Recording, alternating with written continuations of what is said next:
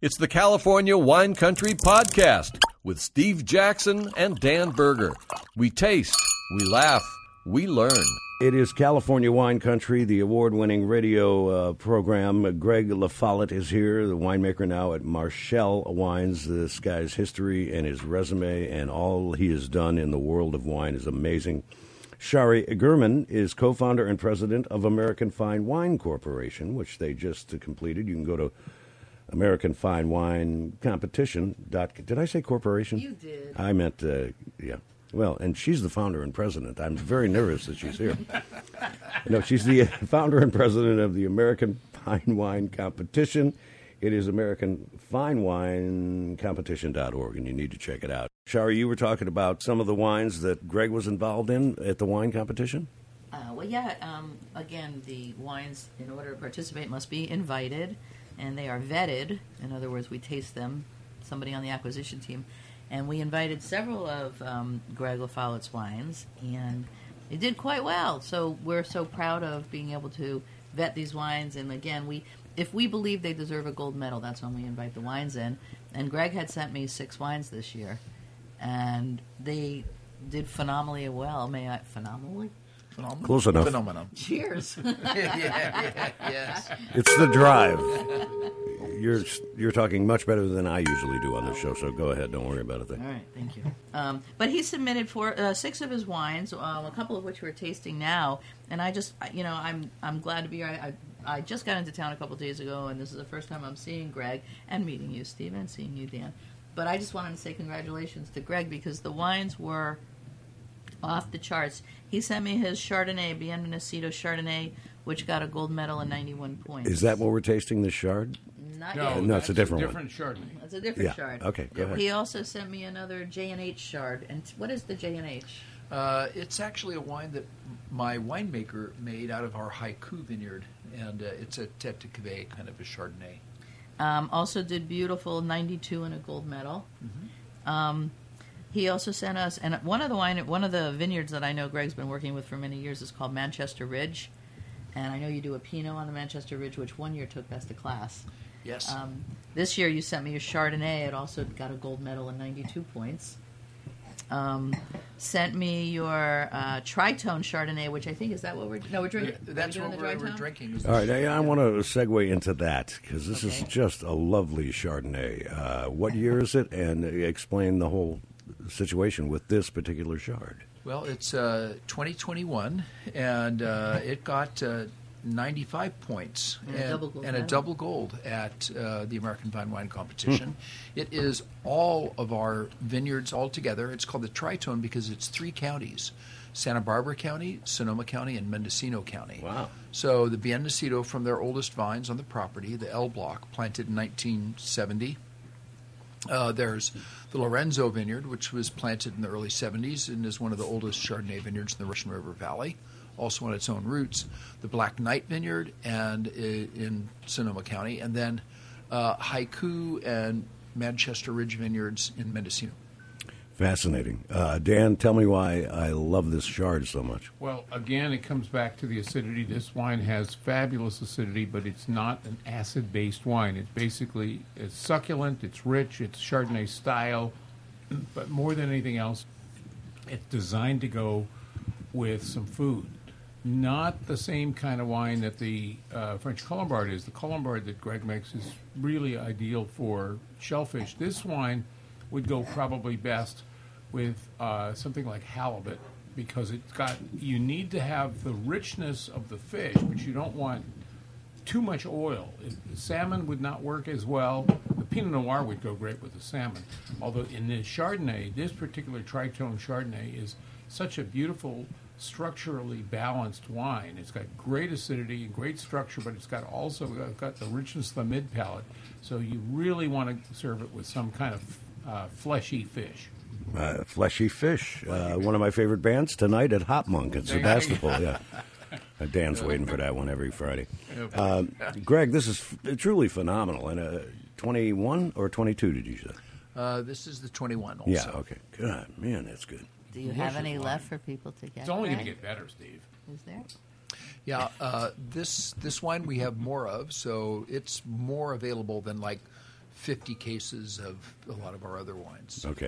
Yeah. And it is Marchelle Wines, Marchelle, MarchelleWines.com, and you must check them out. Greg La Follette, an amazing winemaker. He's been called the Vine Whisperer, the Cellar Magician, and he's done so much stuff in his career. And as we talked about earlier, and for you 5 o'clockers who are just joining us and may have missed that, Greg was a former seminarian and biochemist. He got degrees in plant biology and chemistry. And then he was an early AIDS researcher at UCSF. Just briefly talk about that again, because that's just an amazing story. Yeah, well, I actually came up. I had been trained in a very new sort of technique called HPLC, or a high-performance liquid chromatography, and one of the few people who were trained in that, and landed a job at UCSF looking at third-generation cephalosporins, that's antibiotics. But then the AIDS effort hit, and all of a sudden, that's all we were doing. Right. So I was working 110, 120 hours a week. Everything needed to be done yesterday. People were dying all around us, and it was pretty stressful. And how long were you involved in that AIDS researching? 4 years. Wow. And but I worked so many hours, my principal investigator said, look, you just work as many hours as you need to get this done. We'll keep track of them.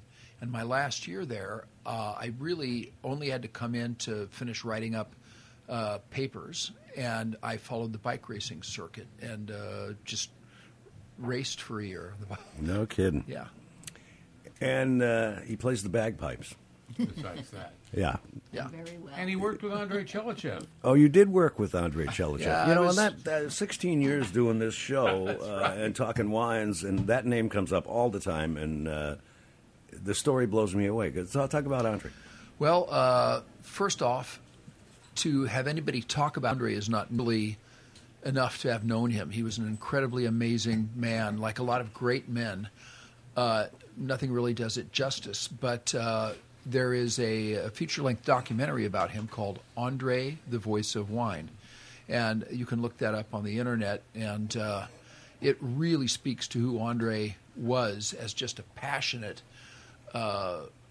exacting man who drove the California wine industry, and indeed a lot of the world wine industry, into new avenues that people hadn't even thought about before. And how did he wind up in Sonoma County? Well, there was a fellow named Georges de Latour who had started Beaulieu Vineyard, or BV, right. And he went to France. He went to the Pasteur Institute, where a lot of the French wine microbiologists were being trained, the best ones, and he said to the director there, he said, I want your best student, or your best person here. And the director said, the best French one? And Georges said, no, the best one. And he said, it's André Tchelistcheff. So Georges hired André in the 1930s, just after Prohibition ended. And André literally brought the industry out of the Depression and out of the Volstead Act and Prohibition, and did so many amazing things and trained so many great winemakers over many decades. And Dan, you've mentioned André so many times, and so have so many other guests on this segment. But give me your Dan thoughts. André was an amazingly rare individual, because he not only had technical skills, which was very important. Knowing the technology was important, but being able to apply them in a practical sense was the transition from taking something from a theoretical into the practical was really a very difficult thing, especially in the era when we didn't have very many technical controls in our industry. This industry was completely controlled by what Mother Nature decided it wanted to do. There were no technological advances. Prohibition had killed all the scientific research, and André came here and had such an amazing amount of intuition. he could visualize what was taking place, but rather than employ these pieces of technology that he believed in so firmly because of his intellect, he went into the laboratory and began to research. So while he was employing these techniques at BV's vineyards and telling them to other wineries without any charge at all, he was also technologically advanced enough to go in and do the research in the laboratories. So he was doing both ends of the science at the same time. He was rather incredible. André Tchelistcheff, from Russia, considered by many the godfather of California winemakers, right? Oh, yes. Amazing. Okay, this Pinot. Ooh. We haven't discussed this Pinot. This is a Pinot that I'm crying. I'm in love. This is fabulous stuff. That's special. It's called Fourth Act. Greg, talk about the wine. Well, this was named, Evan, our winemaker, came up with this name, and I wouldn't have named it this, but it's a tribute. This is my fourth winery that I've been involved with in terms of ownership, and probably my last act, because I've already done 68 vintages, and I wasn't born, I didn't start when I was 2 years old. Making wine on several continents, sometimes 3 times a year, I get to do several harvests. But I think this one, especially because it has our wives' names on it, it's like Apollo 13. Failure is not an option. And so the Fourth Act represents my fourth go at it. And it's a blend of Carneros fruit, and there's also Van der Kamp Pinot Noir in it, Van der Kamp Pinot Meunier, which is a sparkling varietal, but that I make as a table wine. Yeah. And several other of our vineyards as well. It's our blend wine. Dan, I know you are loving this. Explain why. Phenomenal.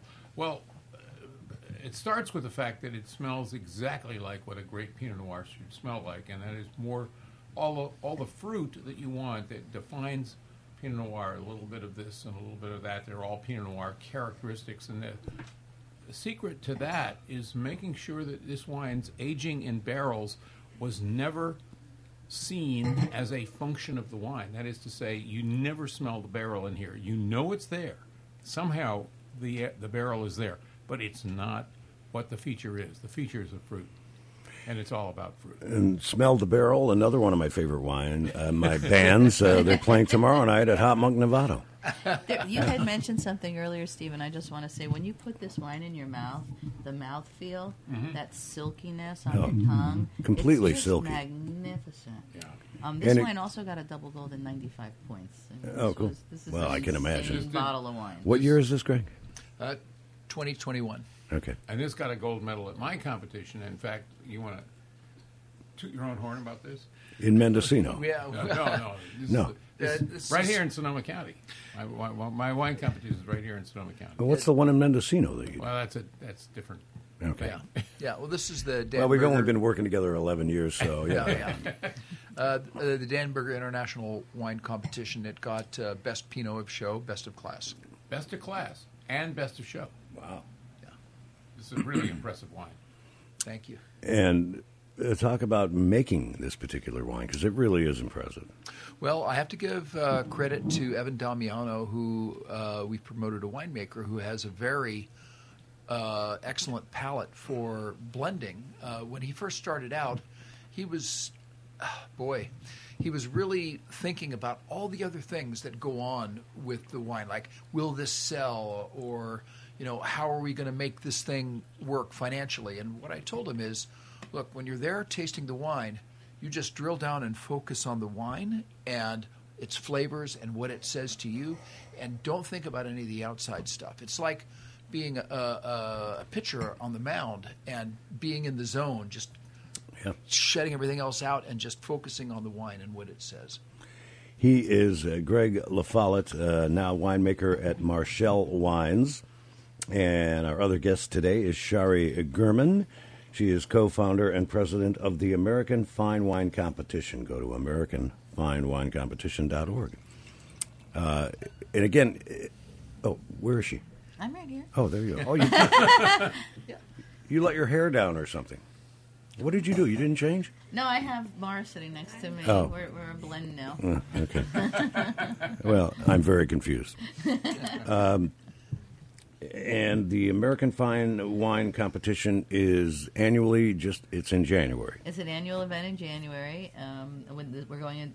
We just finished our 17th year. Nice. And can wineries submit samples before they must? You make that's the thing. Yeah.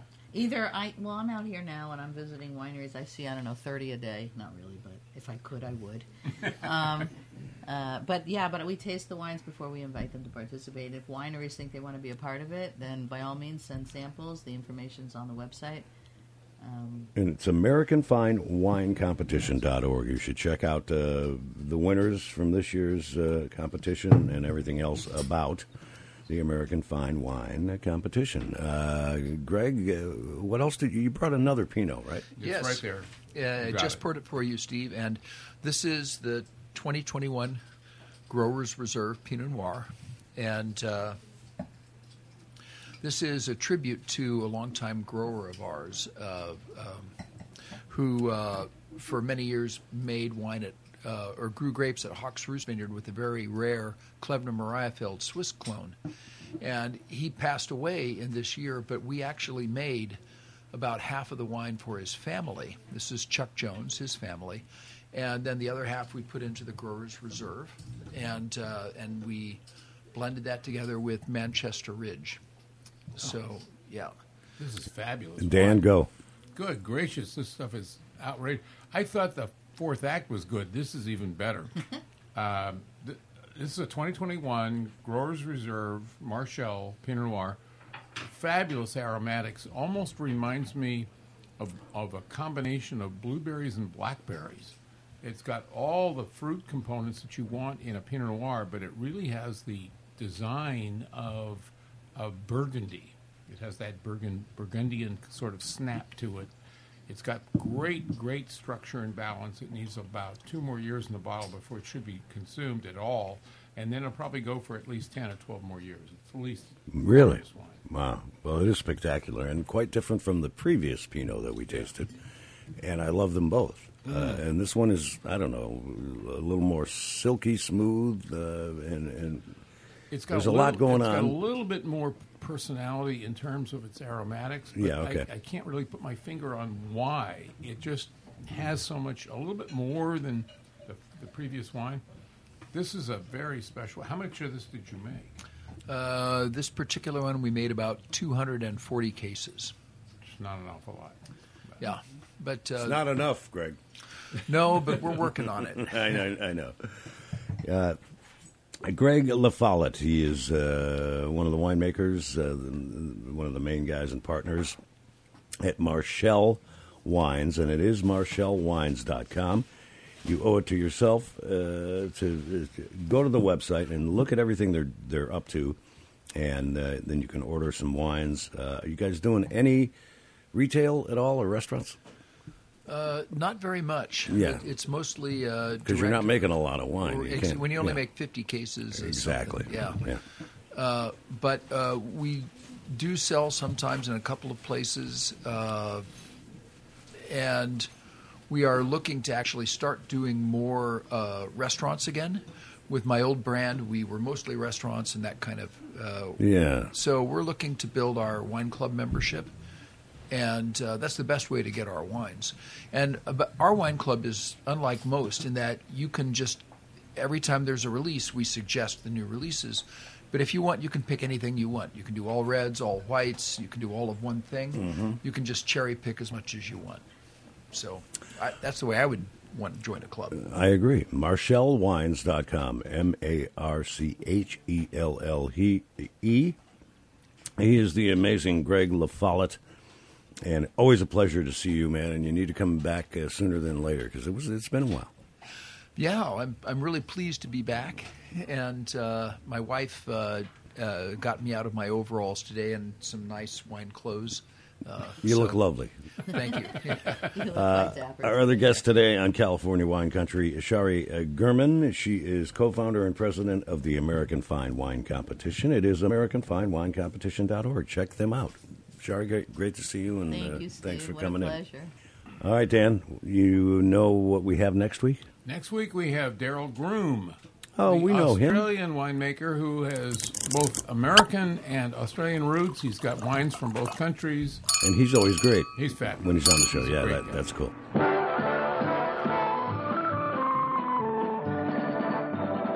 Carlo Favrini isn't working today.